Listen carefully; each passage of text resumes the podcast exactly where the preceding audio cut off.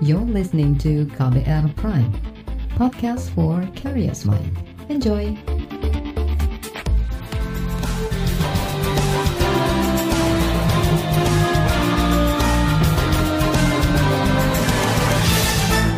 Halo saudara, senang sekali kami bisa menyapa Anda kembali dalam program KBR Sore, edisi Jumat 22 Oktober 2021. Saya Agus Lukman kembali menemani Anda selama kurang lebih 30 menit ke depan. Saudara, sejumlah tokoh sudah mendapat dukungan dan dideklarasikan untuk maju sebagai bakal calon presiden di pemilu presiden 2024. Di antaranya Gubernur DKI Jakarta Anies Baswedan dan Gubernur Jawa Tengah Ganjar Pranowo.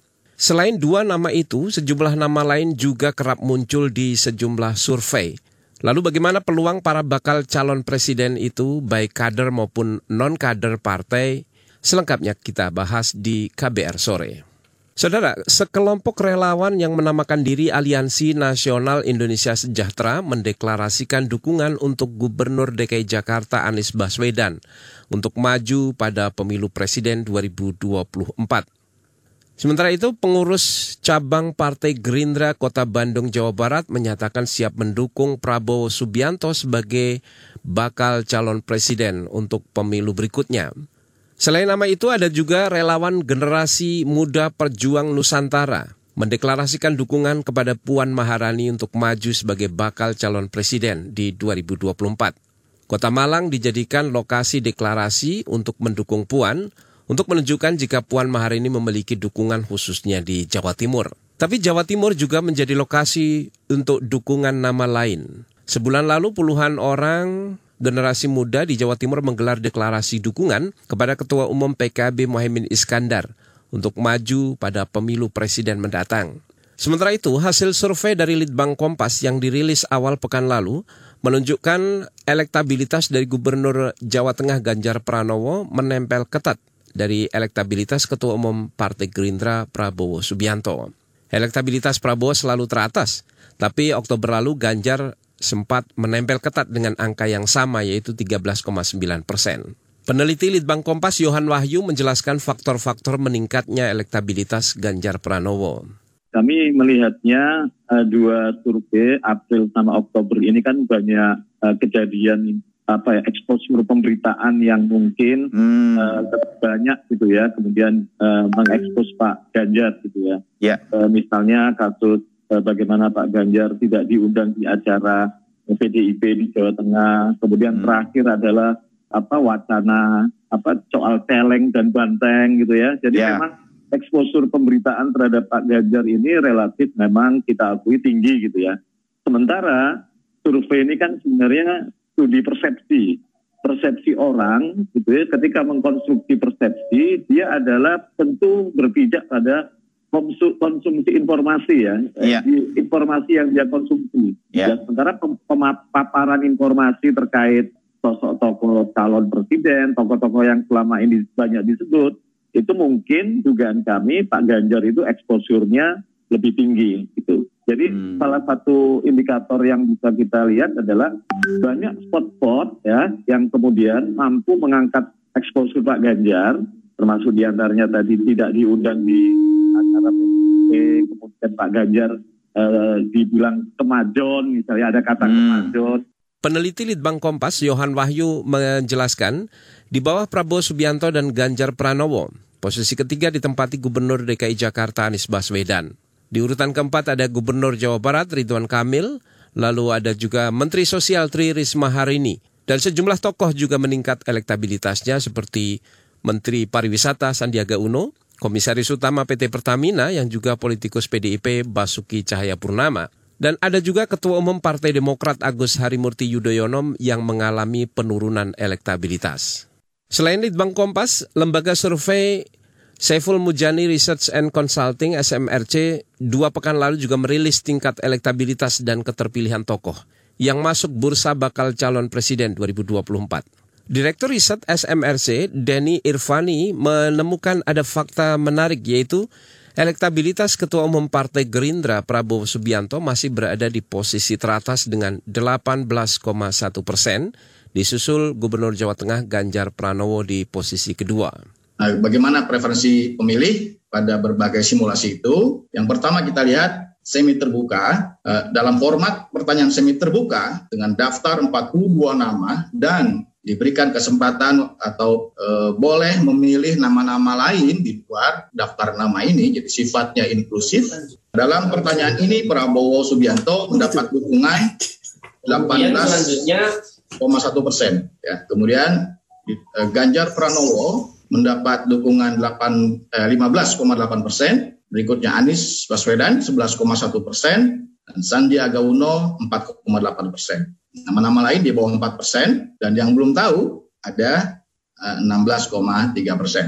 Direktur Riset SMRC Denny Irfani menambahkan sejumlah nama juga memiliki elektabilitas di bawah 4 persen, di antaranya Agus Harimurti Yudhoyono, Ridwan Kamil, Megawati Soekarno Putri, Basuki Cahayapurnama atau Ahok, Puan Maharani, Muhaimin Iskandar, dan Air Langga Hartarto.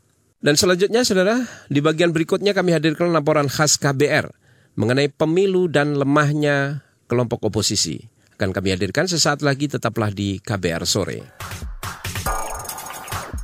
You're listening to KBR Pride, podcast for curious mind. Enjoy!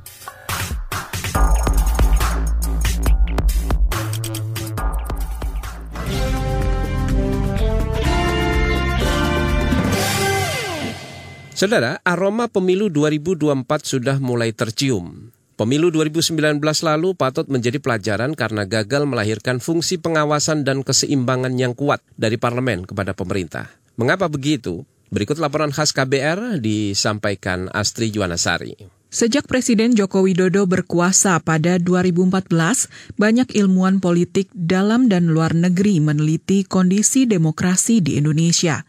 Kesimpulannya, demokrasi di Indonesia mengalami regresi atau kemunduran.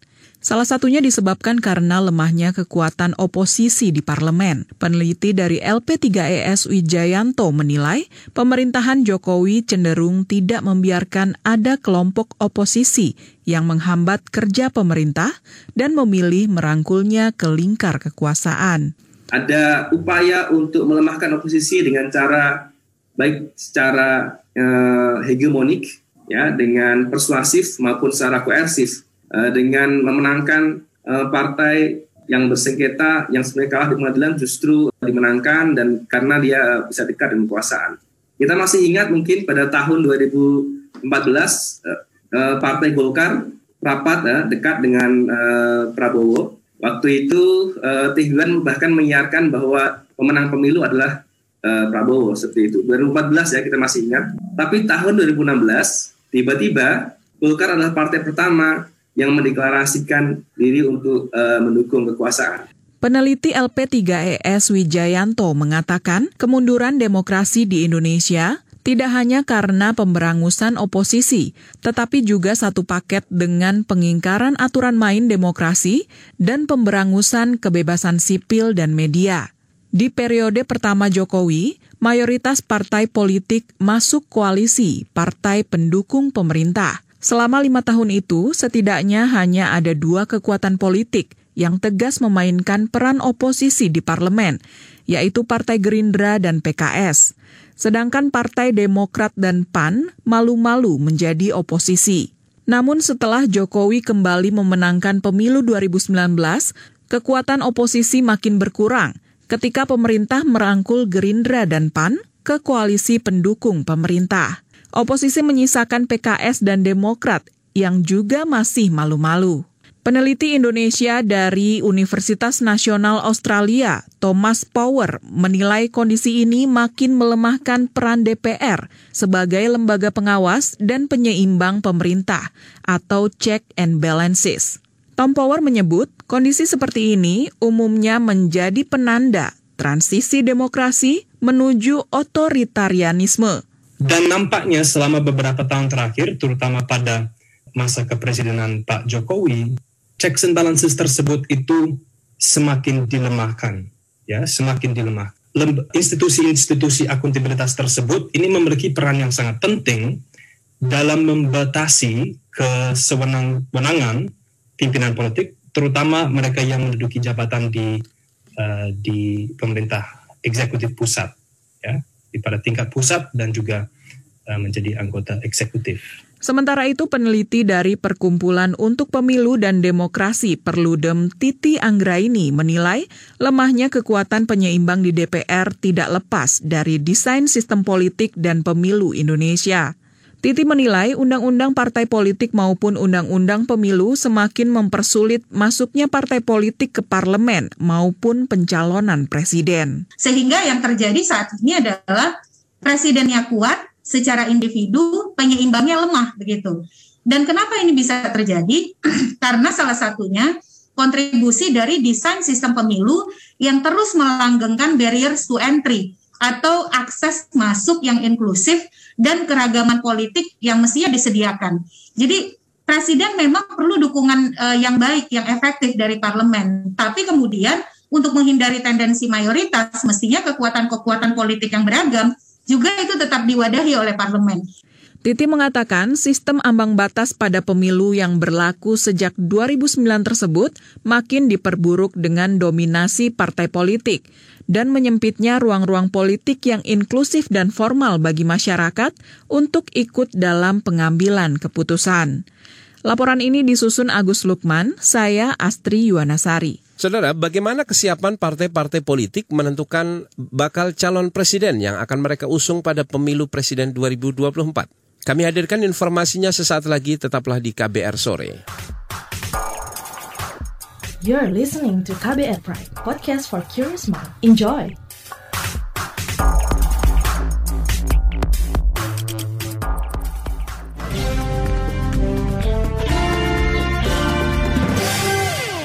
Anda masih menyimak KBR sore. Saudara, sejumlah partai politik merespon kemunculan nama-nama yang masuk bursa bakal calon presiden 2024 berdasarkan elektabilitas di berbagai lembaga survei.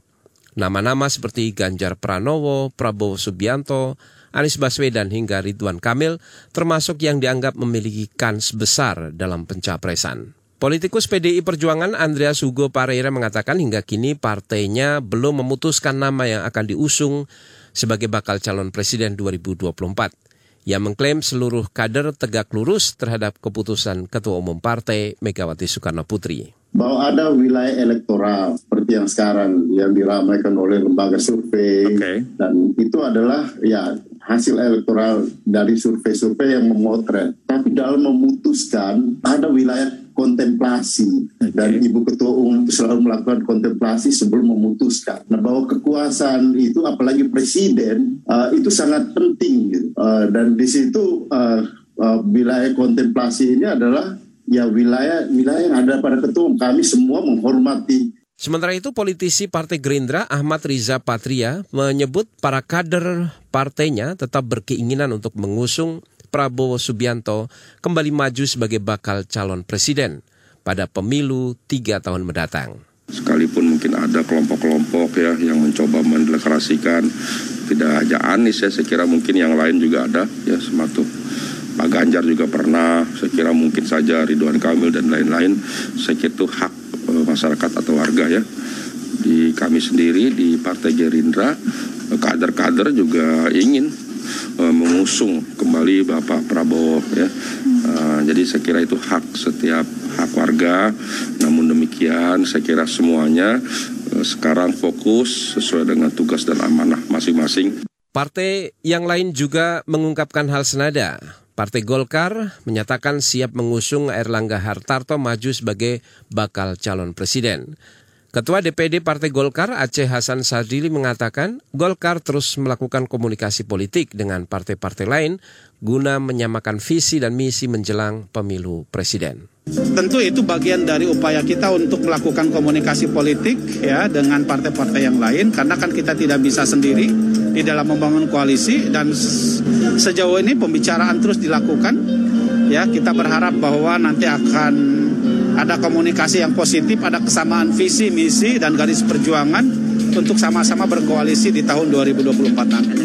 Sementara kesiapan maju sebagai bakal calon presiden juga disampaikan Ketua Umum PKB Mohaimin Iskandar. Namun Caimin mengatakan dia harus berkoordinasi dengan partai lain untuk mendapatkan tiket menuju pemilu presiden. Kita harus siap apa pun yang menjadi tantangan uh, politik di 2024. Tapi kita semua harus bersabar karena masih panjang dan kita lihat perkembangan secara baik-baik nanti apa yang paling tepat kita uh, akan muncul di sana. Ya tentu harus harus koordinasi kerjasama dengan partai-partai karena tidak mungkin sendiri.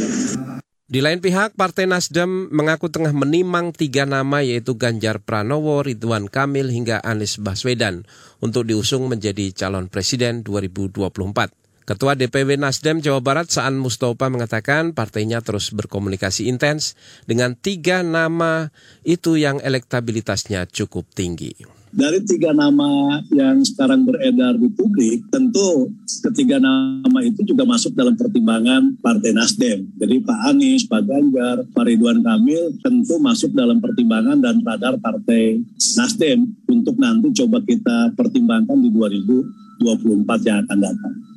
Jadi mereka juga berkomunikasi dengan Nasdem secara apa komunikasi juga baik dengan mereka semua. Jadi kita pertimbangkanlah ketiga nama. Hal berbeda disampaikan Partai Demokrat. Salah satu partai oposisi ini menyatakan belum menentukan calon presiden yang akan diusung pada pemilu mendatang.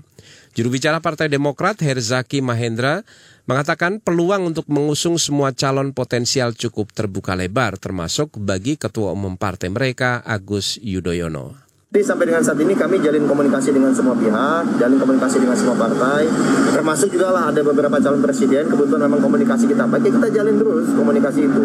Tapi untuk masalah pencalonan belum saatnya kita bicara. Kalau dari Partai Demokrat ya, ini sikap kami ya, kami belum uh, membicarakan dan merasa belum saatnya. Tapi Lalu bagaimana pendapat pengamat politik mengenai potensi dan peluang keterpilihan sejumlah tokoh yang saling bersaing sebagai bakal calon presiden? Informasi selengkapnya kami hadirkan sesaat lagi tetaplah di KBR sore. You're listening to KBR Pride, podcast for curious mind. Enjoy.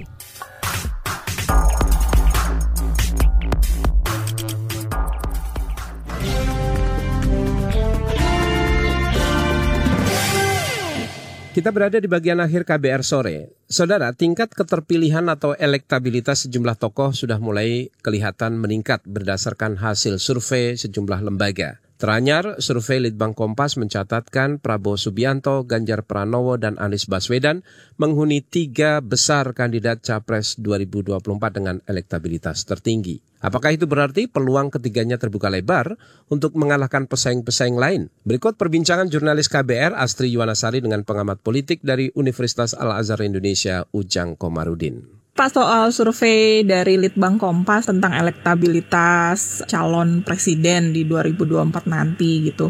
Posisinya kan Pak Ganjar dan Pak Prabowo ada di 1-2 kemudian disusul Anies Baswedan gitu. E, komentarnya Pak tentang survei ini gitu Pak. Memang tiga orang itulah yang muncul sebagai apa elektabilitas yang tinggi dibandingkan yang lain ya kan. Hmm. Di antara Anies, Ganjar, Prabowo, Prabowo, Ganjar, Anies lah di antara tiga itu. Jadi dalam lembaga survei ya antara tiga aja yang terbesar. Kalau saya melihat kalau di survei Kompas misalkan suara elektabilitas Ganjar dengan Prabowo sama, masalah 13 persen ya. Nah itu mungkin saja yang tadinya Ganjar apa di bawah Prabowo, Ganjar sudah melakukan gerakan-gerakan politik gitu lah, langkah-langkah politik dan dengan menggunakan relawan-relawannya gitu kan. Hmm. Misalkan selama ini uh, sudah ada deklarasi sahabat Ganjar ya kan, bahkan sudah dibentuk di 14 negara, lalu bagi-bagi sembako di banyak daerah gitu kan, masuk kemarin di Jawa Barat. Nah itu juga memungkinkan untuk bisa mengerek elektabilitas Ganjar. Gitu. Makanya bisa jadi Ganjar itu naik karena gerakan-gerakan relawan itu yang dilakukan gitu.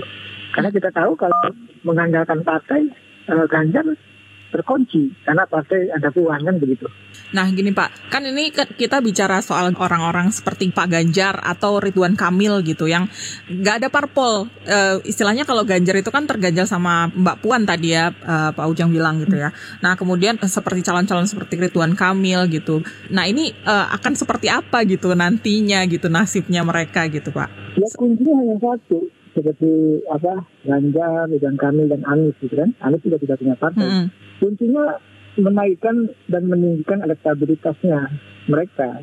Nah kalau mereka itu tinggi elektabilitas terus naik ya hingga menjelang pendaftaran di KPU gitu.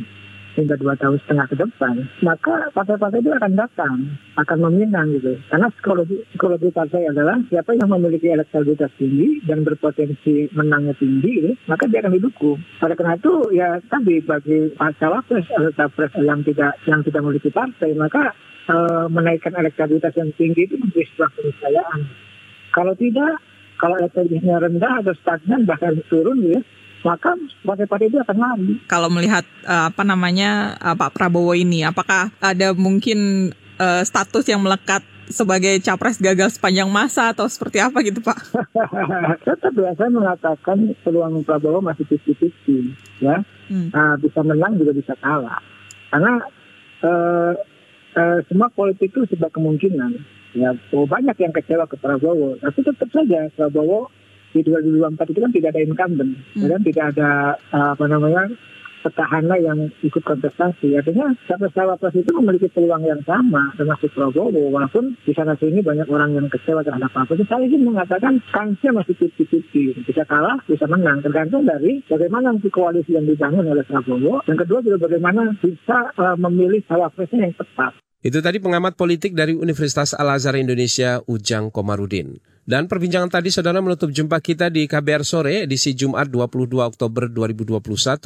Pantau selalu informasi terbaru melalui situs kbr.id, Twitter kami di akun @beritaKBR serta podcast di alamat kbrprime.id. Jangan lupa untuk tetap mematuhi protokol kesehatan dengan 6M, memakai masker, menjaga jarak, mencuci tangan dengan sabun, lalu menjauhi kerumunan, mengurangi mobilitas, dan mengikuti vaksinasi COVID-19. Saya Agus Lukman bersama tim yang bertugas kami undur diri. Salam.